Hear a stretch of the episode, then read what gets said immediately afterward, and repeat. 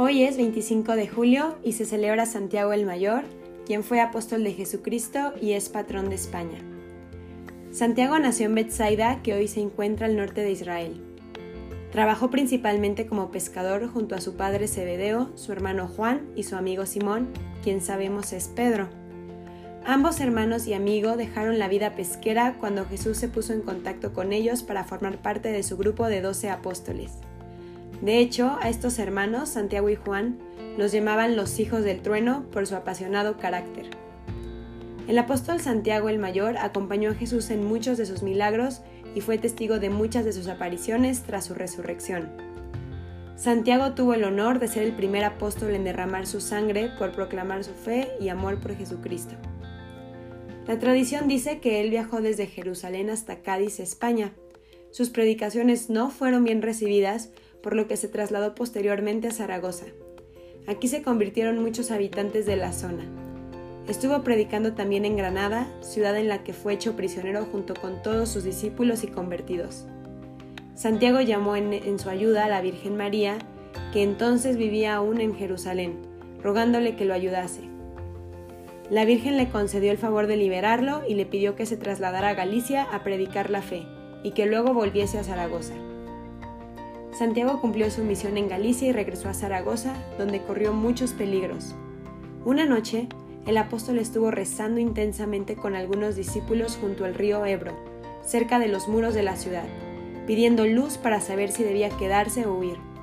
Él pensaba en María Santísima y le pedía que rogara con él para pedir consejo y ayuda a su, a su divino Hijo Jesús, que nada podía entonces negarle. De pronto, se vio venir un resplandor del cielo sobre el apóstol y aparecieron sobre él los ángeles que entonaban un canto muy armonioso mientras traían una columna de luz cuyo pie, en medio de un rayo luminoso, señalaba un lugar, a pocos pasos del apóstol, como indicando un sitio determinado. Sobre la columna se le apareció la Virgen María. Santiago se levantó del lugar donde estaba rezando de rodillas y recibió internamente el aviso de María de que debía erigir de inmediato una iglesia allí, que la intercesión de María debía crecer como una raíz y expandirse. María le indicó que, una vez terminada la iglesia, debía volver a Jerusalén. Santiago se levantó, llamó a los discípulos que lo acompañaban, que habían oído la música y visto el resplandor, les narró lo demás y presenciaron luego todos cómo se iba desvaneciendo el resplandor de la aparición. En el lugar de la aparición, se levantó lo que hoy es la Basílica de Nuestra Señora del Pilar, un lugar de peregrinación famoso en el mundo entero que no fue destruido en la Guerra Civil Española, puesto que las bombas que se lanzaron no explotaron, pudiéndose hoy en día verse expuestas en el interior de la basílica. Santiago partió de España para trasladarse a Jerusalén como María le había ordenado. En este viaje visitó a María en Éfeso. María le predijo la proximidad de su muerte en Jerusalén y lo consoló y confortó en gran manera. Santiago se despidió de María y de su hermano Juan y se dirigió a Jerusalén, donde al poco tiempo fue hecho prisionero poco antes de la fiesta de Pascua por Herodes Agripa. La tradición dice que fue llevado al monte Calvario, fuera de la ciudad. Durante el recorrido estuvo predicando y aún fue capaz de convertir a algunas personas. Cuando le ataron las manos dijo, Ustedes pueden atar mis manos, pero no mi bendición y mi lengua. Un lisiado que se encontraba a la vera del camino clamó al apóstol que le diera la mano y lo sanase. El apóstol le contestó, Ven tú hacia mí y dame tu mano. Fue entonces hacia Santiago, tocó las manos atadas del apóstol e inmediatamente sanó.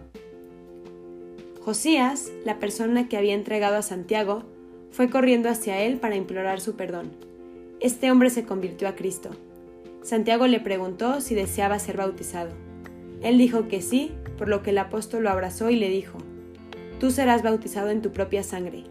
Y así se cumplió más adelante, siendo Josías asesinado posteriormente por su fe.